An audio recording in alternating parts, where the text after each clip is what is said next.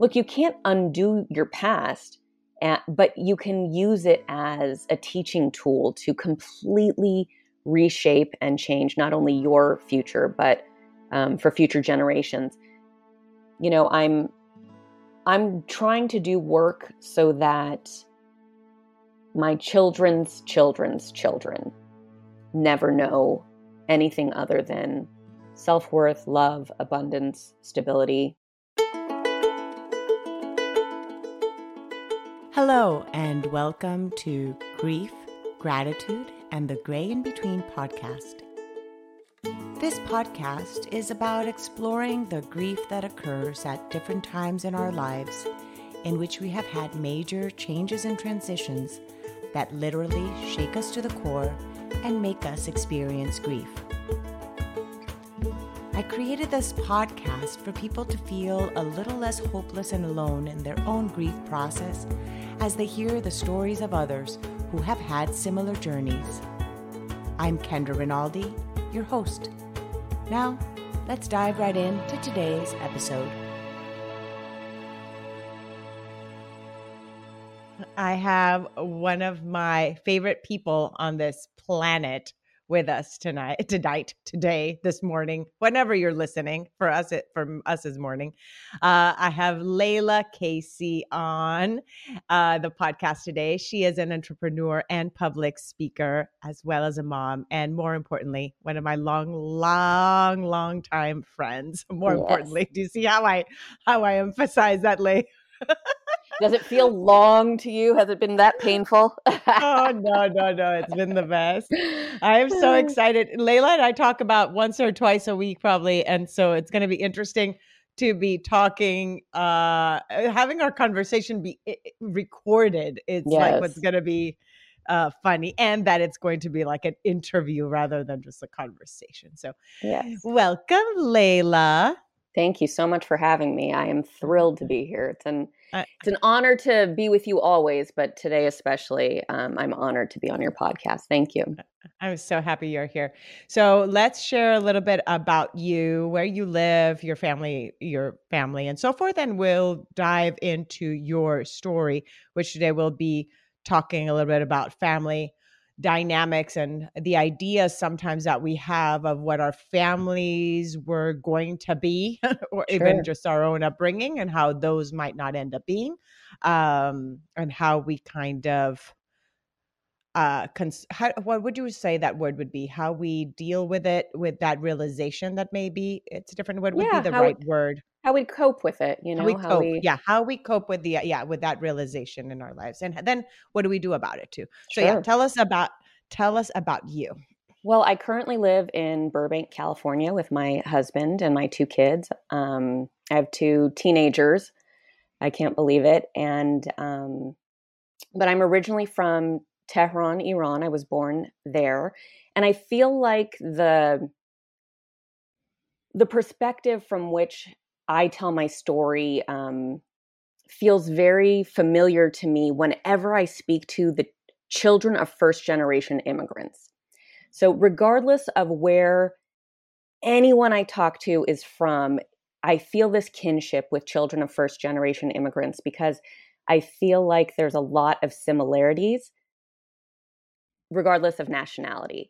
And a lot of those ideas of how we're all parented are steeped in beautiful concepts like respect, honor, tradition, and the way that we regard family.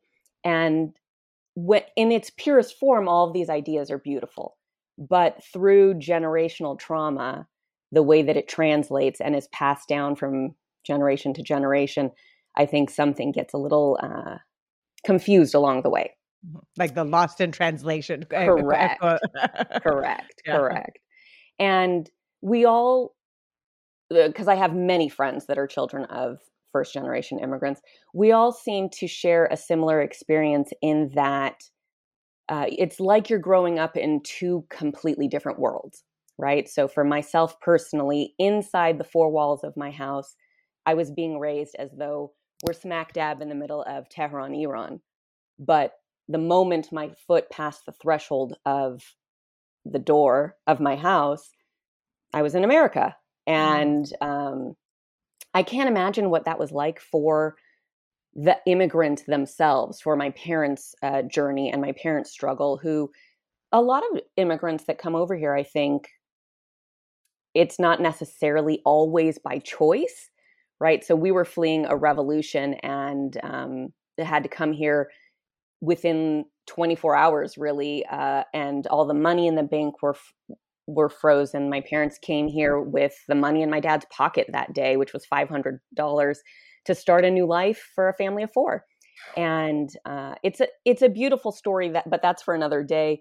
But it really is a testament to the American dream, how you can come here with like next to nothing and start a whole new life. But there's a mourning for the immigrant themselves, right? And my parents were, especially my mom. My dad went to college here, but and then moved back to Iran and had myself and my brother.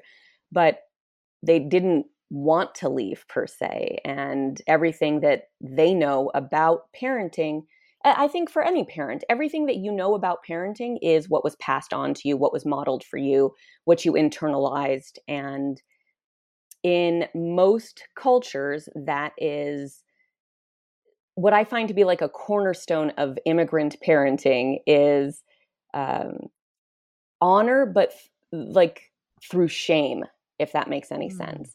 Like the most significant give me common an example. Thread. Yeah, the most an example of that. Sure. The most significant common thread that I find when speaking to other children of immigrants here in the U.S. is almost like the parenting handbook of the immigrant is to discipline through shame.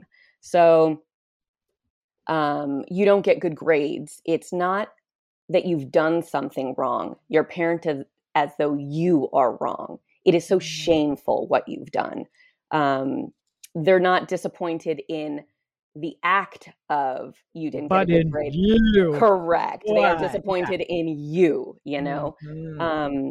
There's a lot of comparison, I feel like, through immigrant parents. It's, well, so-and-so's daughter is a classically trained pianist. How come you don't know how to play the piano? Well, because I don't have piano lessons would be the first answer to that. But, you know, and especially for all cultures of people that I know that were raised on that are from the continent of Asia, not what people would refer to as traditionally like Asian cultures, but the continent of Asia. Iran is on Asia as well. It's tiger parenting. You know, what does that mean? What is tiger parenting? So I never read the book, but there's this book called Tiger Mom, and it's this very hustle sort of culture where it's all about the getting more, your accolades, being successful in everything, you know, pushing. And it's not really parenting the human being in front of you. It's creating an extension of yourself that you can be proud of, if that molding, makes any sense. And it's also an aspect into molding. Sure. Into something, right? Would it be like that too? Like you're molding who you want that person to be as an extension of you? You know, I don't know if our parents' generation and any generation prior to that really put much thought into how they wanted to mold their children. They didn't have access to this age of psychology that we grew up with as well. Mm-hmm. I think that their goal was more status related. And I'm not sure that they would realize or consider that that's what it was. But you want to be able to say your child is a lawyer, a doctor, is, you know, married, keeps a beautiful home, lives here, drives this kind of car, goes on this kind of vacation. It's raising your child to be honorable as a descendant of your lineage, if you will. You know what I mean? And as that being a reflection of themselves as well. Correct. Mm-hmm. Yeah. Of them, you know, and most parents from immigrant families that I have heard stories of, they're not very emotionally literate, right? I feel like emotional maturity is a language that not a lot of people have expertise in, not a lot of people are fluent in. And I don't think that these things generationally were taught or considered. In my household, for instance, the only emotion that was really acceptable to display was anger, right? And when one is not emotionally literate, you're uncomfortable with displays of emotion because you don't know how to regulate your own emotion. So when somebody else's emotions are dysregulated, it dysregulates you as well. So if someone else is experiencing sadness, but you never learned how to cope with sadness, someone else's sadness makes you super uncomfortable, you know? And it's a whole generation of, I'll give you some, if you're crying, I'll give you something to cry about. You know what I mean? Yes. And what I think that stems from is, you know, your tears, your sadness that this person who cares about you so deeply can't fix makes them uncomfortable. And so they want to protect themselves to not be uncomfortable, you know? Yes, no, that makes sense. And I think that a lot of that I would even extend it even further, that it not only is of the immigrant, you know, parents of this particular generation, but just probably just that we're in our 40s. So probably just our parents' generation in that way didn't have that, the tools of that whole emotional, you know, intelligence component per se to then lead on to teach to the children. Because I don't remember necessarily every single time that I was angry of that being dug deeper of like, are you really angry? Or is it that you're sad? Or, you know, Is it really, you know, or are you feeling nervous? And maybe that's coming up, you know, like digging deeper as to what was the cause of that result of that, you know, of that reaction. So, because I think most people parent the way they were parented, yes, right? Absolutely. So you can't give somebody tools that you don't have in your toolbox. I don't think that anyone in our parents' generation, regardless of ethnic or cultural background, was asked, hey, how are you feeling? What's going on? How come you're, you know, why are you exhibiting this behavior? Nobody was. It was more, a parent's role was more regarded as putting a roof over your head, putting food on the table. You know what I mean? Like their main job was keeping you alive. Survival. Correct. Yeah, survival. Their main job was keeping you alive like a houseplant, right? You know? And oh my gosh. Although as you're saying that, I'm just even thinking of my first few years with my kids. Honestly, like I was in that mode too. I was just 100. Like, as long as they're alive, they're fed, 100. They're... You know, it was like that survival mode myself. So, well, but I think that that's part of what trips us up as well in our growth journey is we develop a certain set of skills to survive our childhoods. And then we continue to take those patterns of behavior into a life that no longer requires survival. And those patterns of behavior no longer serve you. Those habits no longer serve you. And it's those very survival skills that you try to bring into your life every day that actually keep you from thriving. Wow. Okay. As you're saying this, I am just like, just so many like ahas even just in this, that the way you worded that just really clicked with me. Now I'm curious then, at what point did you realize that that was something that was happening then for you? Was it in the moment that you became a parent, or was it beforehand that you kind of had a realization of like, wait a minute? The moment I became a parent was the moment that the tidal waves of grief over my childhood started to hit me. But I had a deep and vivid awareness throughout my childhood that, you know what, this isn't right how I'm being spoken to. This isn't right how I'm being treated. I don't deserve to be made to feel shameful about my existence. And I was a decent kid, you know, I lied a lot, but that was a product I felt, that was one of my survival skills. Mm-hmm. I lied a lot as a result of being raised in such a strict environment that I couldn't do even the most simple and basic things that my peers were doing. I couldn't go to the mall in mixed company with my friends. I couldn't go to the beach with my friends. I couldn't go to the movies with a boy. I couldn't do a lot of things. And so in order to be able to do just those regular basic things, I started to lie. And then unfortunately, when you start to do something over and over again, you're developing a habit, whether or not you realize it. And because I think it worked. Yes, it worked. Absolutely. If it worked, you're like, well, I can do this again. Mm-hmm. And because I didn't feel good, seen, heard, worthy in my own household, I became conditioned to look for external validation. And so what that resulted in for me was I became a chameleon.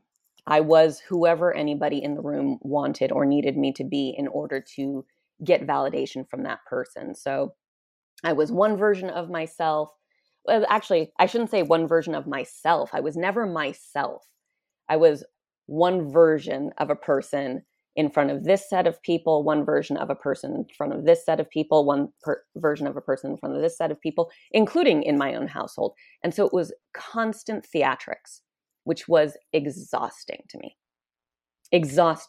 Putting on masks, you know, they call it like these masks that you put on, and they're protective. They're there. Yeah. Like we use them for protection. We use them as a way of, like you said, feeling like accepted in those different environments. I'm curious which version of you I got to meet in our 20s. You know, it's, in our 20s. It's interesting, Kendra, because you are my longest relationship outside of my relationship with my husband, and if I start crying, you guys, you'll know, you guys, because you are the only person who has been along my journey and attended the funeral of every death of different versions of me throughout the year and the years, and has continued to celebrate and bear witness to all the rebirths of more healed and grown versions of me. But it was, I remember in my childhood knowing, man, it doesn't feel good, and this doesn't feel right to be criticized every single day. It doesn't feel good, and it doesn't feel right to have this emotional instability, to feel like I'm walking on eggshells, in a minefield constantly. And the hardest part of being able to trying to survive and adapt to that is it was different every day. So it's not like I had this playbook that I'm like, okay, well, if I behave this way, then I can maintain peace in this household. Well, I wasn't setting the tone for the emotional stability in the household. I was just trying to survive it, react to it. And every day it was different, because my parents had never learned emotional regulation. And so if they had a bad day at work, then it was a bad day at home. If they had a bad conversation with a friend, then it was a bad day at home. And the most challenging thing, though, the thing that I feel like undermined my self-worth the most, was there was a lot of withholding of love. So if I didn't... As punishment. Mm-hmm. Correct. So if I didn't perform the way that they wanted me to perform, then all the love was withheld. There was a time period where I wasn't spoken to by one of my parents for 3 months. And when I say not spoken to, I mean not acknowledged that I existed in any capacity, not looked at. I would say good morning, no response, you know, that kind of stuff. And they say, studies have shown that the silent treatment, going cold, they call it, but ultimately what it is withholding of love, is more psychologically and emotionally damaging than physical abuse. Because physical abuse, at least that person, that child, getting some kind of attention. Correct. Is acknowledged in some way. Whereas the other, the silent treatment and the withholding of love, makes a person feel as though they have absolutely no worth and no value. So I remember vividly thinking, this isn't right. And, you know, like a lot of kids, I'm sure, I'm not going to parent my kids this way. And, you know, I'm going to do things different, et cetera, et cetera. But what we don't realize is that these patterns of behavior are being taught to us, and you're internalizing them to such a subconscious degree that you don't even know you're perpetuating these patterns unless a mirror is shown to you, unless somebody points it out to you.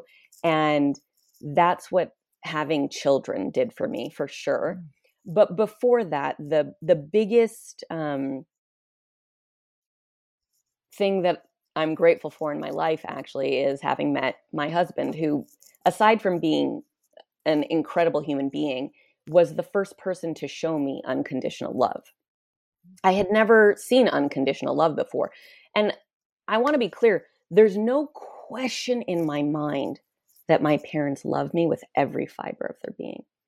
They love me with the maximum capacity that they are able to love another human being.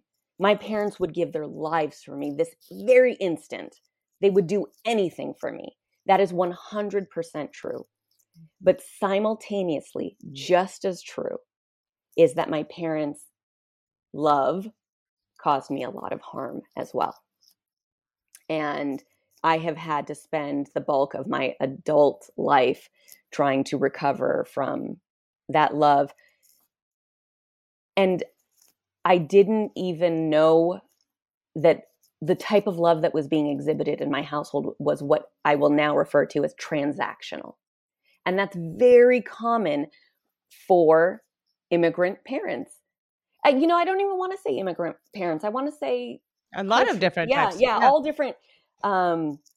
So it's love that's steeped in obligation and expectation, right? Yes. So you don't realize it, but when somebody who only speaks in transactional relational skills, when they do something for you, you have entered a contract with them that now you owe them.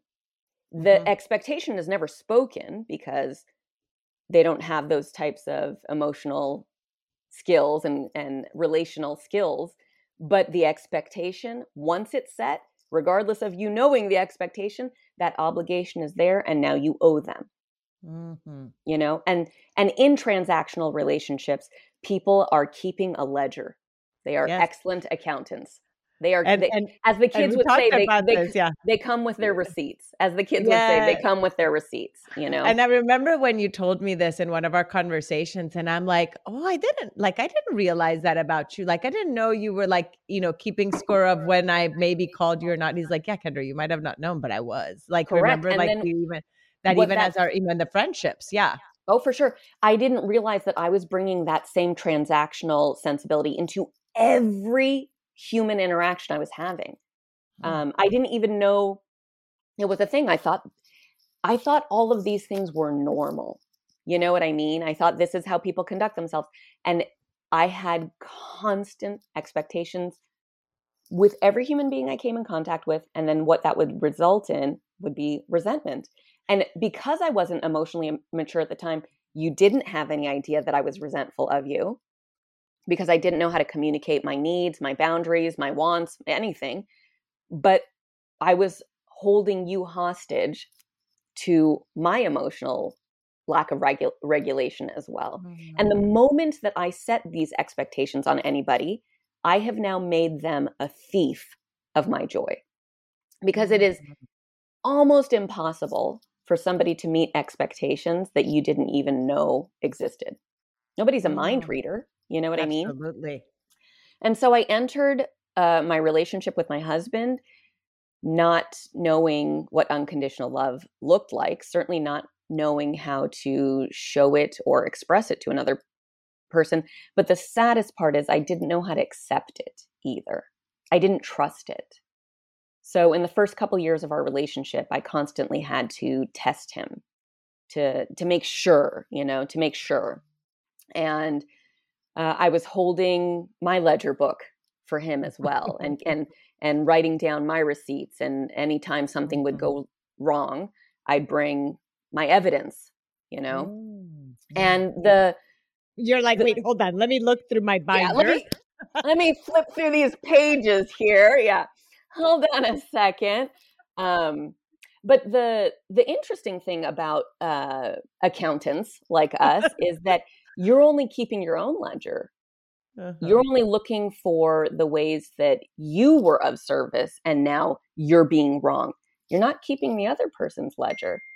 That other person has, in fact, done an equal number of things that you didn't value and you didn't show appreciation for, right? Mm-hmm. I feel like in transactional relationships, the type of people who engage in that are typically driven by ego, right? It's a false sense of what you deserve. You don't actually have this deep sense of worth, right? You don't have this knowing of your deserving good things.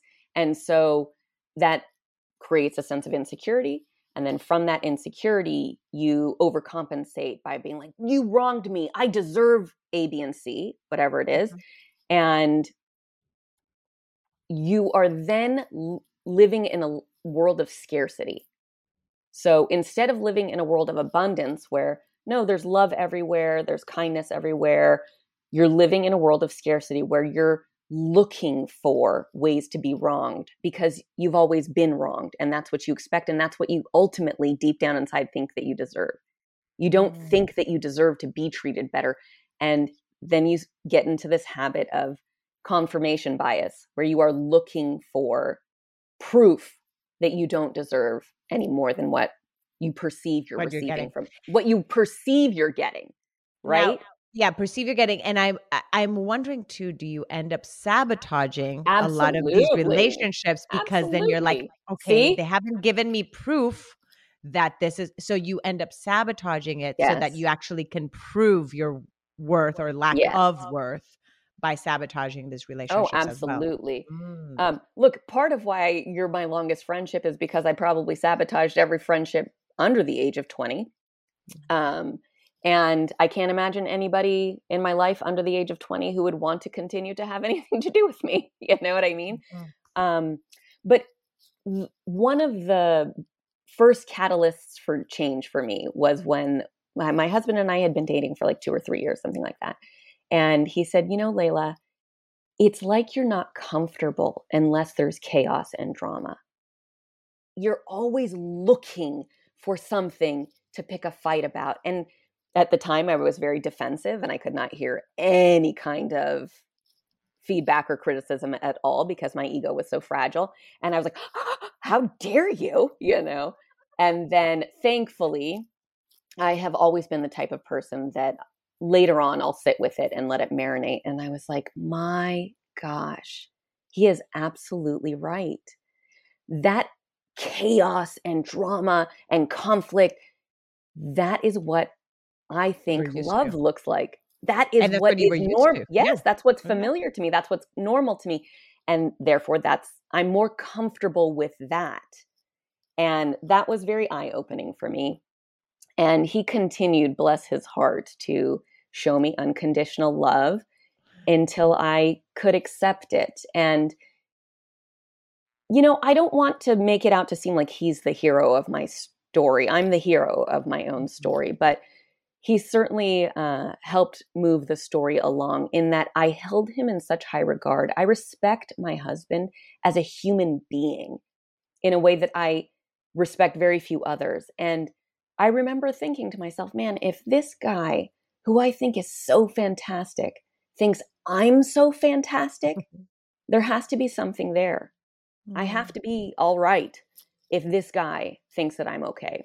And that's where it began, my journey of starting to do things differently because I was finally being shown a different way. You know, I think a lot of people think, because you hear it a lot too, and you know, in social media and all this kind of stuff, you have to heal yourself first before you can be with anybody else. You have to love yourself first before, but you learn to love yourself in the context of other relationships. Absolutely. I didn't learn to not love myself until that was shown to me.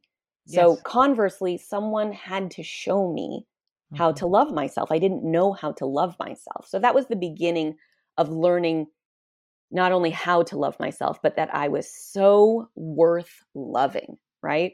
Yes. But then the real waves, tidal waves, honestly, of grief over my childhood, that started to hit me the moment I gave birth to my first child. And I called it postpartum depression. I'm not 100% sure if it was. It went untreated with my daughter. A couple years later, I had my son, and it became exponentially worse. And I couldn't really put my finger on what it was, though. I started therapy, and we, talked about a lot of stuff, and I still couldn't really figure out where the grief was coming from. Again, I knew that my childhood wasn't great in some ways. It was beautiful and wonderful and loving in a lot of ways, but it wasn't that picket fence picture. That peachy, yeah. Yeah, it wasn't that the idea that mm-hmm. it didn't match up with my expectations, which is very thematic for me, right? I set these unrealistic expectations. It didn't match up with my expectations. But around the age, when my daughter turned 5, that's when I really started to take a deeper look at, am I practicing the things that I say I'm going to do, right? I say I'm going to do things, but do I actually do those things? So the childhood ideas of, well, I'm never going to parent my kids like that. Am I actually not parenting my kids like that? Am I doing it different? And I found that there were some things that needed immediate attention.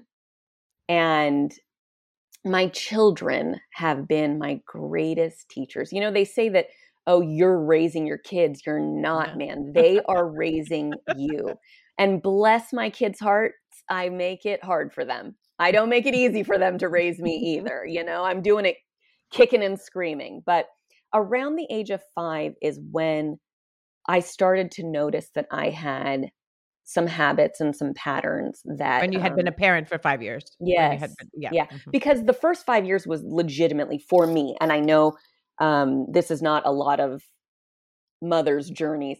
It was not a good look for me, Kendra. Mm-hmm. I was surviving. I get it. You know that I get it because we would have these conversations. The same for me. And I want you to continue that thought, but in that process too, if you can also share with us if you knew that what the emotion, I know we're talking about it being grief because we know that we can label that now, but did you know that that's the emotion you were feeling was grief? No. Especially because we were talking, okay. I think a lot of us don't really know that. We're like, why am I so depressed and sad? But we don't realize that it is actually grief. Okay, go ahead. Sorry, continue. Not only did I not know that it was grief, I was so not in tune with any of my emotions. Correct. Yeah. I didn't know any of them, honestly. Mm-hmm. I didn't know any of them. It wasn't until my daughter was 5 years old and I could see these perfectionist tendencies in her. She would not try anything that she didn't already know that she would be proficient in. Mm-hmm. And I went to Brian and I'm like, and I could see it a little bit in my son as well. Sorry, Brian is my husband. I went to Brian and I was like, dude, what's wrong with this kid? Why won't she try anything? And he just started to laugh. He was like, yeah, it's a mystery where she gets it from. It's a real mystery.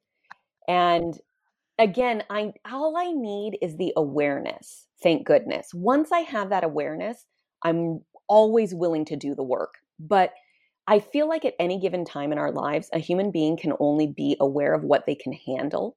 Mm-hmm.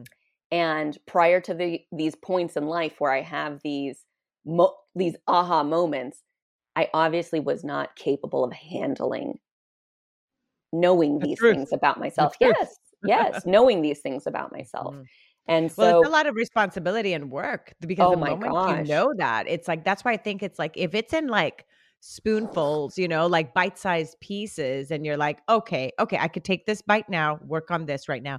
Yes. But if you were dumped a whole bucket of all the issues all at once, it's very overwhelming. Deal with it. Oh, you feel like you're drowning. Yeah. You feel like you're drowning.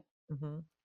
So once I realized that I was, and because here's the thing, I am a great lecturer. I say good things. I'm a good storyteller. I give great TED Talks. I'm a public speaker, for the love of Pete. As you all can hear right now, she's thank you. You're commanding the stage. I love it. But with children, you can talk until you're blue in the face. At the end of the day, they're watching what you do, and that's what they're learning. They're not learning what you say. They hear what you say, mm-hmm. but they are learning to do what you do. And what I was modeling for my kids at that point in time were these perfectionist tendencies that if you can't, you know, do it 100% perfectly, then don't even bother. And there is no such thing as perfection. It does not exist. It's a fallacy. There's no one who's perfect at anything. There's people that are exceptional and have put a lot of work into something, but nobody is perfect at it. Even those exceptional people have bad days, bad moments. And so I decided to model for my kids learning something that I thought was hard, but had always wanted to do, but I never did it because I didn't think I could be successful at it. So I never tried. And so I had always wanted to learn how to sew. And my wonderful mother-in-law I had mentioned that to her years ago, and she's so great about picking up these things that I say and remembering. And she got me a sewing machine, and it sat in my closet gathering dust for years. And I said, you know what? I'm going to drag out this sewing machine in the middle of the family room, and I'm going to let the kids see me try and fail, and then hopefully persevere and succeed at something. And my daughter had a themed day at school coming up. It was Cat in the Hat Day. And I said, okay, great. I'm going to learn how to make a skirt for Cat in the Hat Day. And I find these YouTube tutorials, and these 12-year-olds are on there being like, it's so easy. Well, it was not easy. It was not easy. Did they say so, like SEW? Yes, like exactly. So easy exactly. To sew. So they would see me in the family room where everyone was together getting frustrated, and I would put words to it. That's when I first started to label my emotions in front of the kids so that they knew that they were allowed to express all kinds of emotions and what each one was called. And so I would say, man, I'm so frustrated.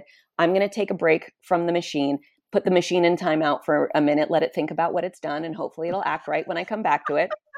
Oh, it was the machines. Yeah, because it was the machine's fault. Of course it was the machine. And then I'd come back and sit at the machine, and I'd try again, and I'd mess up, and I'd have to rip out the seams, and I'd try again, and so on and so forth. But it took multiple attempts. All the 4-letter words were said inside my head because the kids were sitting right there.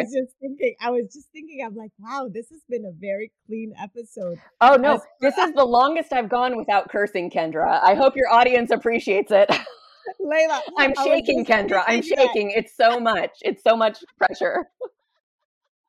I mean, if you end up cursing, I just write it on the show notes, just, you know, explicit. But I'm like, I haven't heard her curse. I know. I'm shaking from it feels so unnatural. That's restriction. Yeah, the restraint. It's too much. Restraining yourself. So anyway, one day I end up with a skirt just in time for Cat in the Hat Day. She goes to school, she comes back, and she says, oh, mommy, you won't believe it. Everybody loved my skirt. And I said, that's so great, Ava. I'm glad people love your skirt. I said, did you feel happy, you know, that people were commenting on it? She said, yes, it was so fun. And people kept coming up to me and saying, and I said, that's great. I said, sweetheart, would you have had the skirt if I had not persevered through the frustration, through the multiple failures, if I had not kept trying over and over again, would you have had the skirt? And she said, no, I would not have. And I said, we have to try hard things. And that was the beginning of them showing me what I needed to work on, and then me showing them how I worked on it and hoping that they take the lessons from that. So throughout the years, I'd have multiple moments where I would be hit with, again, not recognizing at the time, these tidal waves of grief. And then ultimately, again, not connecting the dots at the time, but realizing, okay, there's something to work on here, there's something to work on there, and continuing to work on those things. A couple years ago, though, is when it really hit me like a ton of bricks. My daughter turned 13. And what I didn't realize was along the way, at different milestones of my children, the tidal waves of grief were hitting me because it was unlocking episodes from my past. So it was very triggering for me as these things were happening. When my daughter turned 13, I could not explain how I was going into a tailspin again. And as I had been conditioned to do, I was locking it down, just stuffing it down, stuffing it down, stuffing it down. Eventually, though, the closet gets too full. To continue to stuff in it. It starts to spill out. The suitcase then like bursts open. I'm shoving the doors, but it just will not close, and the stuff starts to spill out. Mm-hmm. And after I ignored and neglected that for a while, I came into a fairly deep depression and was finding it really hard to function. I was crying every single day. And I finally had to find a therapist. My previous therapist had retired. I had to find a new therapist. This was about a year ago. And I was telling her, I'm really struggling. And the really important part of this story is how casually I say these words to her, right? I said, I'm really struggling. I'm crying every single day in the shower. And just like I did from the ages of 13 to 19, probably 60% of the time, 60% of my life from the ages of 13 to 19, I'm starting to daydreaming about never waking up again. And I say it not only so casually, but like almost like I'm telling a joke. I was like, don't worry, I would never harm myself, though. I'm too selfish for that. But for a couple weeks prior to talking to my therapist, every single night that I would go to bed, I would daydream about never waking up again. And I honestly didn't even remember until I said these words, or I had never said this to my first therapist that I had seen for years when the kids were younger. But from the ages of 13 to 19, a solid 50 to 60% of the time, I daydreamed about never waking up again. It just... That's how hard it was to live. That's how hard it felt to live. Painful, very painful. And my therapist said to me, that's not okay, Layla. Those are called suicidal ideations, and that is not okay. And it was shocking to me because, what do you mean it's not okay? That's how I lived most of my adolescence. Like I just thought, again, it's not like I actively sat there thinking this is normal. You know what I mean? But I didn't think anything of it. It was what my life was. And I had made the habit of just soldiering on. I just move on to the next. Let's just keep on trucking. Let's just keep on trucking. And what I realized was that the summer that I turned 13 was when I was not spoken to or acknowledged for the entire summer. For the 3 months. Yeah, for the entire summer. And as was the pattern, mind you, that had happened multiple times, but that was the longest time it had ever happened. That happened once a week. In my house. But that was the longest time it had ever happened. And what I realized in that moment was these waves of grief had hit me throughout my children's childhood, because as I was growing up, a handful of times I remember my parents saying to me, you'll understand when you're a parent. You'll understand when you're a parent. Well, I'm a parent now, and I look at the faces of my beautiful children, and I cannot ever imagine doing or saying the things that were done and said to me, ever. I'm looking at, and that's what it was for me, and I didn't realize it when she turned 13. I'm looking at this child at probably what is arguably one of the most difficult times of life, is being a teenager. I cannot imagine not acknowledging her existence and what harm that would do to her. There were many nights in my childhood that I went to bed in tears, not feeling loved.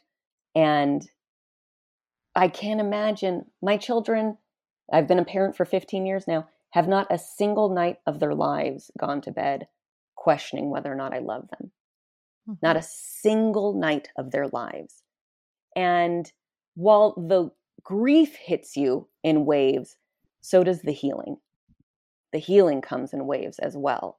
And it's a never-ending journey and process that you're healing yourself, or I am healing myself through not just parenting my children, but reparenting myself. Yourself. Through parenting my children.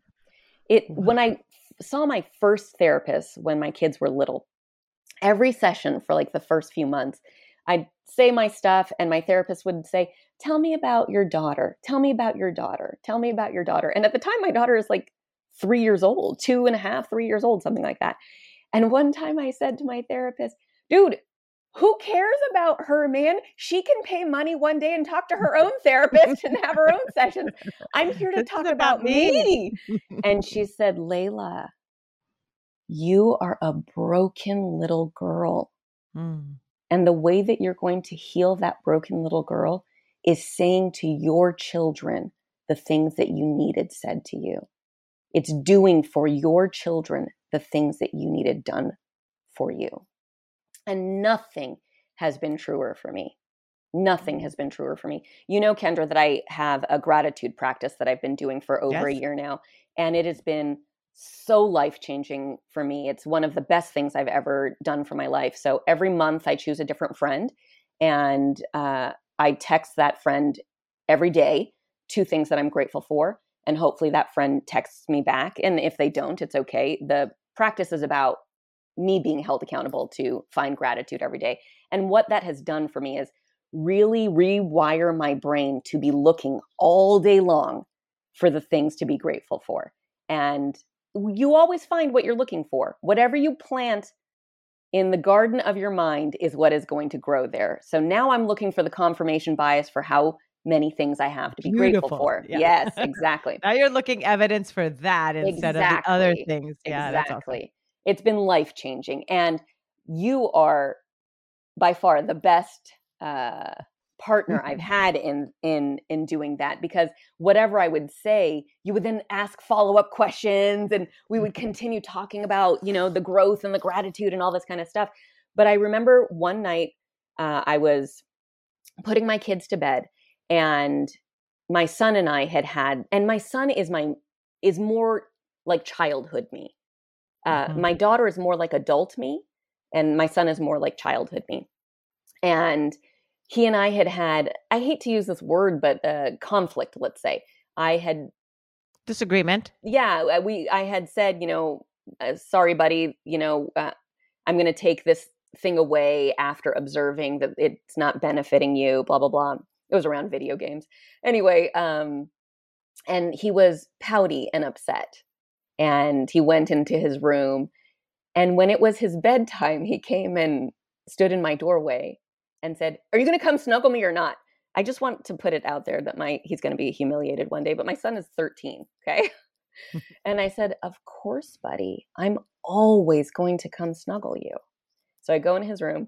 Mind you, he's still annoyed, right? So he's not being like super affectionate, but, and you know this, but I have sung You Are My Sunshine to both of my kids almost every night of their lives since their birth. It's only if I'm out of town, and my daughter doesn't let me do it as much, but when she does, I still do it. My son demands it, like every night, where are you at? It's time, let's go. So I snuggle my kids every night, and I sing You Are My Sunshine to them. And I sing to him, and we're snuggling and stuff. And I said, buddy, are you upset with me? And he says, yes, I'm upset. Oh, no, I'm sorry. So I sing You Are My Sunshine, and I say, do you know how much I love you? And his response is, more than anyone has ever loved anything. So that's what we do every night. And so I say, buddy, do you know how much I love you? And he says, as much as the meanest mommy could love somebody. And but he's joking around. There's like a smile, you know, on his face and a laughter in his voice when he says it. And I said, look, I love you as much as any mommy who thinks that she's doing the best for their kids can love somebody. And I said, look, I've said this 1,000,000 times to you and Ava, and it'll never stop being true. On any given day when I make decisions for the two of you, I have no idea if I'm making the right one. Only time will tell. Only the future will tell. But 100% of the time, I can guarantee that when I'm making decisions for the two of you, it is with the best intentions. It is with your best intentions. Mm-hmm. I'm doing my best, and I know that I make mistakes, and I'm sorry for that, but I'm doing the best I can. And then he starts to hug me, and he says, I know, mommy, and you're doing a really good job. Okay. Uh-huh. And so we continue to snuggle and normal stuff and whatever. And I leave his room and I just burst into tears and I run and I grab my phone to write my gratitude to you. And the thing that I was so grateful for is that my children have never gone to sleep a night in their lives not knowing how much I love them. Never. And that has been very healing for me. It's in making sure that they know that, that I know that I always deserved to be loved. And again, I want to acknowledge I was loved. My parents shown love that you would always deserve that to be I could shown, understand. That you could understand. Correct. Yes. Correct. Shown love that I can translate understand. Into knowing correct. that expression was yes. of love and not like whatever you interpreted. We always say like in your childlike mind, that's what you took. And yes. therefore sometimes we stay with these beliefs yes. that were created from our childlike mind of what we experienced. And like you were saying, like you just made it to be that you weren't worthy because correct. Of that interpretation of how that was shown was correct. Not what you needed to show. Mm-hmm. But without a doubt, my parents are two of the most loving, kind, generous, well-intentioned human beings on the planet. There's not anybody and you can attest to this, who has met my parents, who doesn't find them delightful. My parents are fantastic people, but we don't speak the same love language. You know, we do not speak the same love language, and someone can come and dump their love language all over you, smother you with their love language. But if that's not the language that you speak, it doesn't feel like love to you. You don't interpret that as love. Someone can love you and you can still not feel loved simultaneously. A few weeks ago, actually, I just had this conversation with my daughter. She's a teenager. She's very good at it. And I said to her, hey, sweetheart, because we've gone over the love language. We do a lot of TED Talks and a lot of, work around ourselves here in this house. Mila's like, why do you have to turn everything into a lecture? That's yes. what Mila said the other day yes. to me. It's like, oh, great. Like, that's what mine are saying now. Yes. So my kids know all about love languages and we've taken the test and I've made sure that they know, hey, you see that this person is doing this. This is their love language. They're trying to show you kindness, love, blah, blah, blah. Mm-hmm. Anyway, so I said, sweetheart, do you know what your love languages are? And she said, yes, it's this and this. And I said, that's right. And I said, do you feel like I speak your love language to you? And she said, yes, you do a very good job. Thank you. And I said, thank you. I'm glad you think so. And I said, honey, what are my love languages? And she couldn't name them. She didn't remember. Mm. And I said, mm-hmm. Do you ever put the thought into trying to speak my love language to me? Mind you, she's a child. She's a teenager. Of course she doesn't, and not that she never does, but she's worrying about her own love language as right. most kids are. It's a learned skill though, to make sure that you are speaking it to people in the language that they understand. And we can only do what we know how to do, When my parents speak of their parents, who I'm assuming is who they learned everything about life from, they speak of their parents with such reverence, such respect, that makes me believe that my parents think that the way that they were parented was good and correct and just, and that's how they learned how to parent. And they parent me in the same way. Their parents were parented in a similar fashion. Their parents, so on and so forth. The generational trauma probably has existed for centuries. It's only when one person says, "I don't know if this works. I don't know if this works," and starts to do things differently that things change. Otherwise, the majority of people stay on the hamster wheel of life, continuing to perpetuate the same habits and patterns that were shown to them, until you break it. Exactly. Until you break it.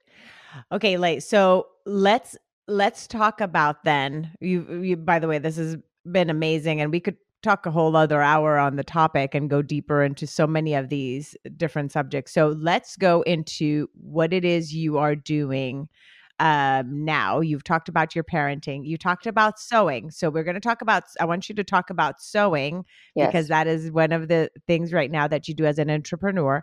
Yes. And then also, if you can talk about the bucket filler initiative that you started doing at your kids' schools when they were little, because you saw that there was a need, because that's again, you being so hands on. By the way, this is like one of the people that I know that was like a parent of the room parent for both kids, was then the PTA president, this, whatever, this committee, this, all the stuff possible that could fit onto your plate you would take. And that even the ones that didn't fit on your plate, you would take, in order to be not only present in your kids' lives at home, but also in their school, and to create an impact and change on other children aside from your own, because that's something you also have taken onto yourself. So would you share, let's talk about bucket filler, sure, that initiative.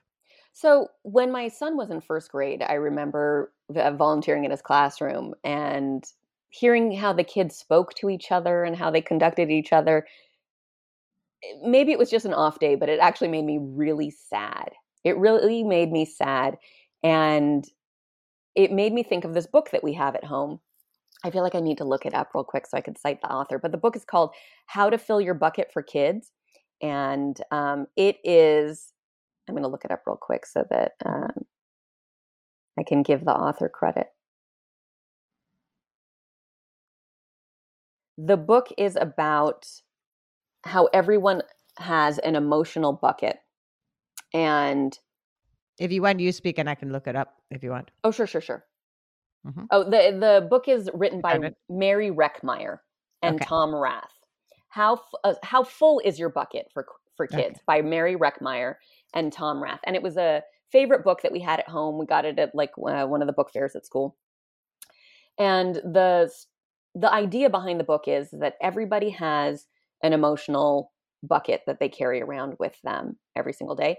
And how we relate to others is dependent on how full our bucket is, right? It's the idea of you can't pour from an empty cup. Mm-hmm. And so you have to take care of yourself and safeguard yourself, your energy, and really be aware of what influences you and who has access to you and your energy and that kind of stuff.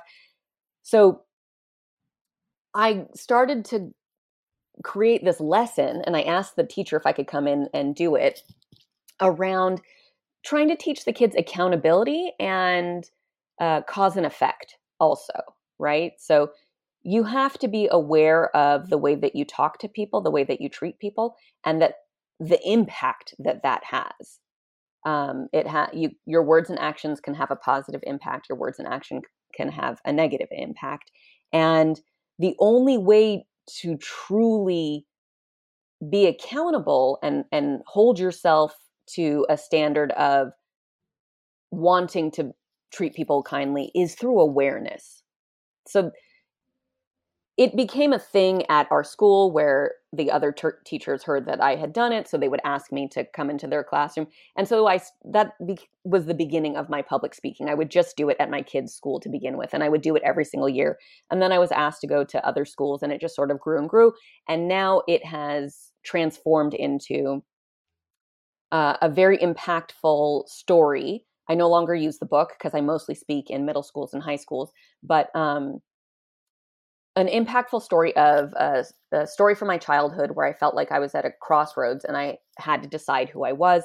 And I speak to ownership, awareness, accountability, habits, self-confidence, self-esteem. It parlays into a lot of things. But the number one thing that I took from it and have tried to create as a practice into my own life, and it is where 95% of my change has come from, is awareness. And it's so hard to be aware of yourself because you only have a sense of yourself, again, as to what you can handle, right? You need people in your life. Feedback. You need feedback. And you need really deep reflection and honesty, and it's painful. It does not feel good. At least it didn't for me. Uncovering a lot of patterns that I have did not feel good for me. But the thing that I tell my kids all the time, and in the speeches that I give, it is not possible at all to create any change for yourself without first owning that change needs to be created, right? So if you cannot apologize for anything, if you don't think that there's something that needs apologizing for, you cannot correct the thing. You have to first accept and own that something has happened. And this has been really resonating with me in recent weeks, honestly. I have never been apologized to by a family member of mine, and that was never modeled for me. And so I never learned how to do it. And even when throughout the years I would, I'm going to put it in air quotes, apologize to people, it was really, I was still weaponizing my apology.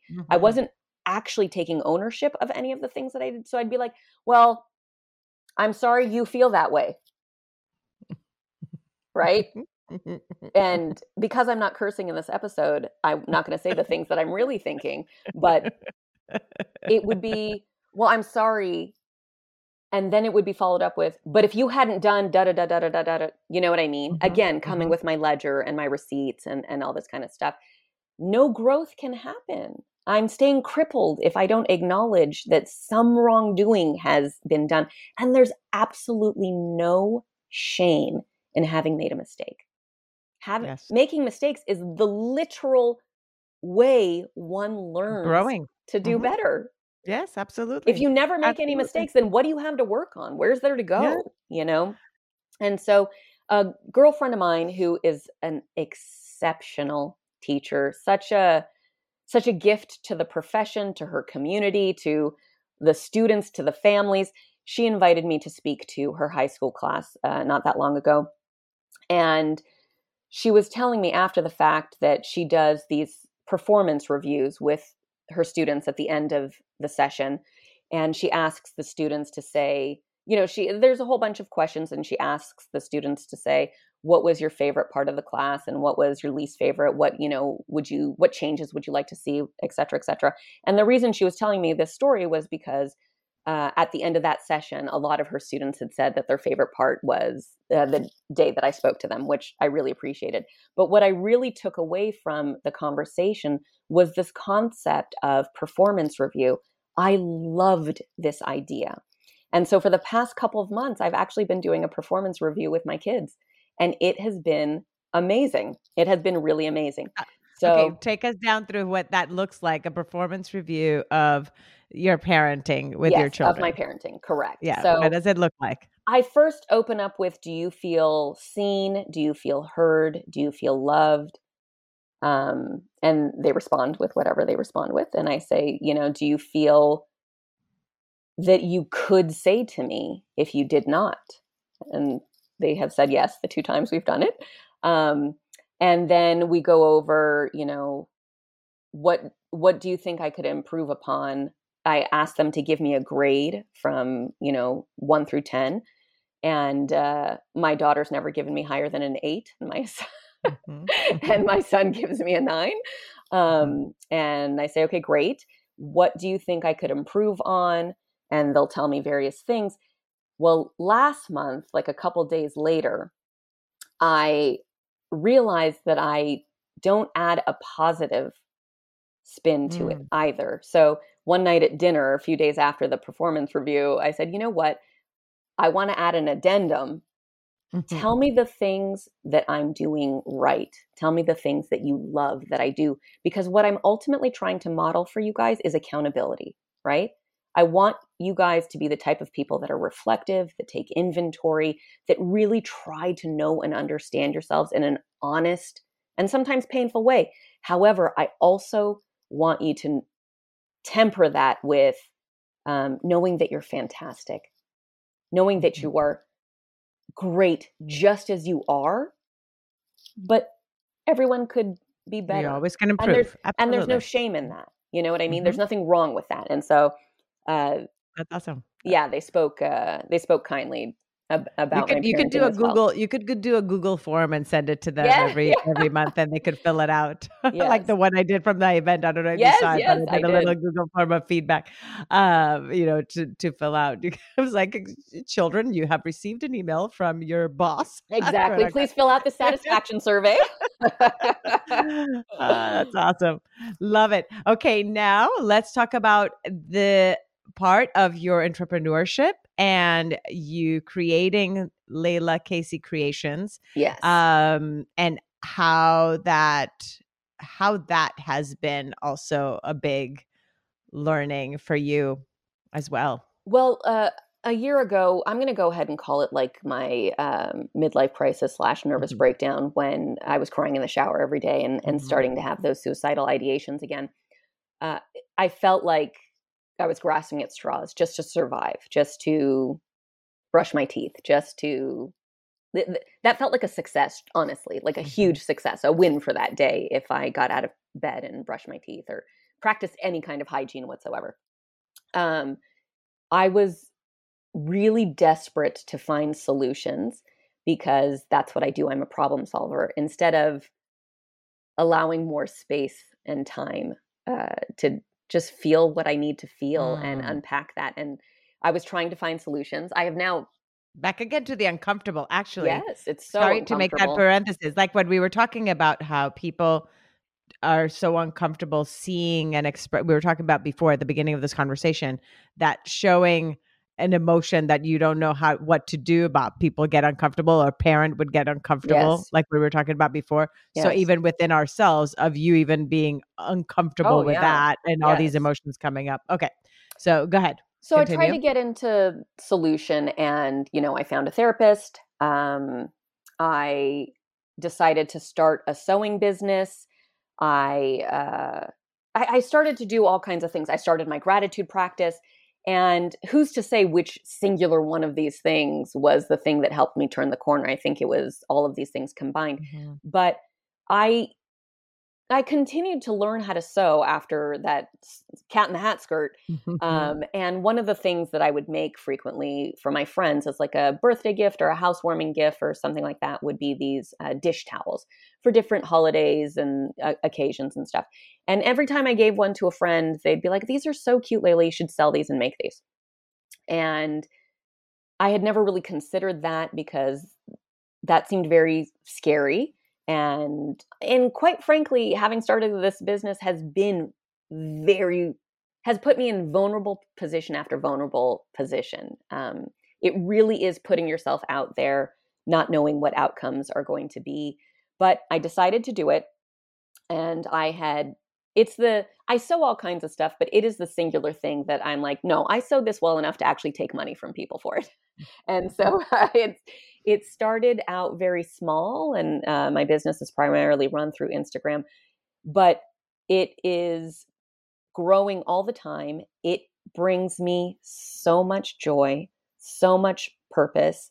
It is such a wonderful creative outlet. I feel like every human being needs to tap into, for their mental and emotional health, some sort of creative outlet, whatever that is. I don't care if that's just coloring in a coloring book. I don't care what it is, but I feel like as human beings, we need this to feel alive. And it has really been life-changing in every possible capacity. And I love what my kids are getting to see me do. My kids are getting to see me be vulnerable, be scared, try new things, fail at it sometimes, recover from it, all kinds of stuff. And my business has been one of the most transformative things in my life. And it just keeps growing and growing. And now not only do I run the business for myself, but I put on these events. I put on these huge craft fairs in my area and provide business opportunities for other local hardworking women.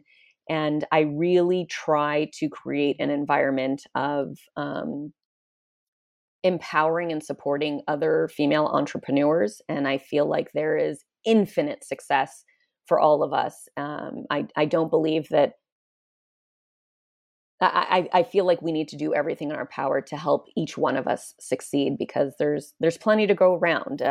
It's not you taking a slice of time. It would be a lacking mentality. Yeah. It would be a lack mentality. Yeah. If we thought differently. And that's when like that whole thing of like not even promoting somebody else's business that maybe also does hand towels like you. It's as if you thought that by promoting that person, somebody wasn't going to buy yours, but that's not the case. It's like you're new here. I love that. And one of the, two of the words that kind of came up as you were saying, one was that aspect of, purpose. You mentioned purpose a lot right now, and how that purpose was really what helped you also thrive in the, finding that purpose, thrive in this last year that you were having a hard time, and the part of using, of course, a creative outlet as well for expression. And then you also created community in that process as well by creating these events. And the beauty in having found the purpose in this is that my identity is no longer this fixed concept. My identity is constantly evolving, and it always has been. It's just now I have this acceptance and awareness of it. It's not too late at 45 for me to start a whole new life for myself and do all new things that I've never done before. And that has given me a tremendous amount of confidence to continue to shift what my identity is. Hey, let's try this. Let's try this. And so far, I have yet to be unhappy about having tried something, about putting myself out there. That's wonderful. Thank you so much. Now, this again, her Instagram handle is at Layla Casey Creations. Yes. Right? And I'll tag it at the bottom in the show notes so that you guys know how to spell that. Lay, is there anything I did not ask you, Layla, that you would still want to answer or that you forgot to share that you're like, you're not going to go to bed and be like, oh my gosh, I forgot to say this. I don't want to. And was I good about letting you just like, I'm like, I did not want to deviate you from your topic. So I tried to give you the space and not interrupt you as much, because if not, we could have gone in a whole bunch of different tangents, I'm sure. So was there anything that was left unsaid that you would like to share in this episode? I just hope that the takeaway is, look, all I did was share my own personal experience. I'm not an expert on anything in any capacity, but I know that it would have been life-changing for me to feel like I could identify with somebody else. I feel like as human beings, we need that connection through identification. So I hope that this story resonates with other people, and that the takeaway from it is, look, you can't undo your past, but you can use it as a teaching tool to completely reshape and change not only your future, but for future generations. I'm trying to do work so that my children's children's children never know anything other than self-worth, love, abundance, stability, and with the knowledge that everybody is doing the best that they can. Everybody's doing the best that they can, because I think what stifled my growth for a long time was being angry and resentful about my childhood. And I have come to a very peaceful awareness that my parents were doing the absolute best that they could do with what they had. And I sometimes, I sometimes cry at the dinner table with my kids and apologize for what I didn't know when I didn't know it. But my kids know I couldn't have done any better at the time. That's what I had. I was working with what I had, and that's what I had. And every time I know better, I do better. And every time I know, that in itself, if we know better, we do better. That in itself is wonderful. Thank you once again, Layla. Thank you so much for having me. Such an honor. Thank you. Thank you. Have a beautiful day. And thank you to the listeners. And just make sure to go and check her out on Instagram. And she also has an Etsy shop. And that's a great way to connect as well with her in case you want her to speak at any of your events. And if you're in California, in the Burbank, LA area, you can go and see one of the events yourself. And if you're an artistic person or creative, you're creating connect with her as well, so she can tell you about the different events you can probably have your crafts as well. Thank you, my dear. I love you. Love you.